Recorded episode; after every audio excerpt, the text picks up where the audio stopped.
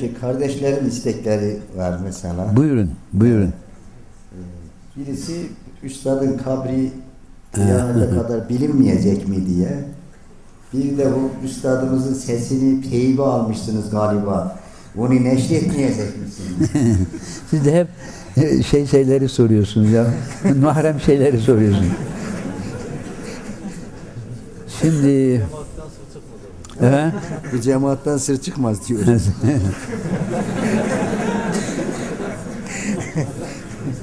Şimdi efendim bu kabir hususunu arz edeyim. Kabir hususu üstad vefat etmeden evvel iki üç sene evvel belki bin dokuz yüz elli yedi mi elli sekiz mi bize üstadtan mektup geldi. O mektupta diyordu ki benim kabrimin bilinmesini istemiyorum. Efendim? Tamam. Benim kabrimin bilinmesini istemiyorum. Cenab-ı Hak'tan niyazım odur ki benim kabrim bilinmesin. Hı. Bak aynen. Efendim soru. Üstadım eğer kabriniz bilinirse gelirler Fatiha okurlar. Siz de o Fatiha'dan istifade edersiniz. Fatiha bir nurdur. Nerede olsam ona ben yetişir. Fakat bu zamanda kabirlere fazla bir alayiş, bir gösteriş. Kabirlerden istimdatlar yani ya şeye aykırı, ihlasa ve şeriata aykırı. Ya filan veli, benim şu hacetim var diyor. Ya veli diyeceksin, ya Rabbi diyeceksin. Ya Rabbi şu yatanın hürmetine de bari hiç olmazsa. Evet. Değil mi efendim? Evet. Fakat dedi bugünkü avam dedi, maalesef dedi, ihlasa, ihlasa aykırı, şeriata aykırı hareketler oluyor. Mumlar yakıyor, taş taş üstüne koyuyor. Ondan sonra efendim, bakın o üstadın Çam Dağı'nda bir ağacı vardı. Biz zaman zaman giderdik. Hatta orada üstadın iki tane kerametini bizzat ben müşahede ettim. Neyse sonra.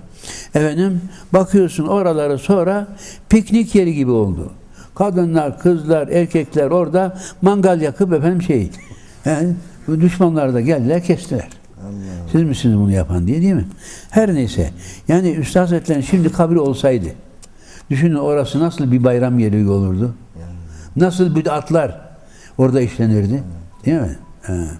Ondan dolayı üstad istemedi. Peki dedik acaba üstad vefat edince onun cenazesini hiç kimse görmeden kaçırıp bir yere mi götüreceğiz acaba? Bu vazife mi düşüyor bize? Fakat tabii öyle olmadı.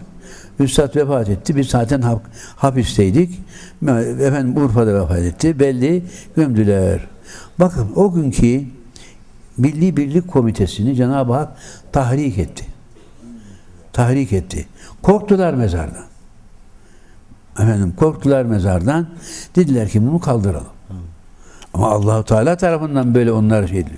Yoksa orada durup duruyor. Hı. He. Efendim sonra maalesef bizim millette öyle bir aşırı sevgi var ki çünkü orada ben sonra otuz üç gün sonra gittim ve otuz üç gün kaldıktan sonra gittim. Baktım toprak yavaş o üstadın mezarın taşların arası toprak. Toprak yavaş yavaş bitiyor. Alan cebine doldurup gidiyor. Şimdi oradaki kardeş diyor ki ya haftada bir araba bir araba e, toprak getiriyoruz, bir araba toprak bitiyor.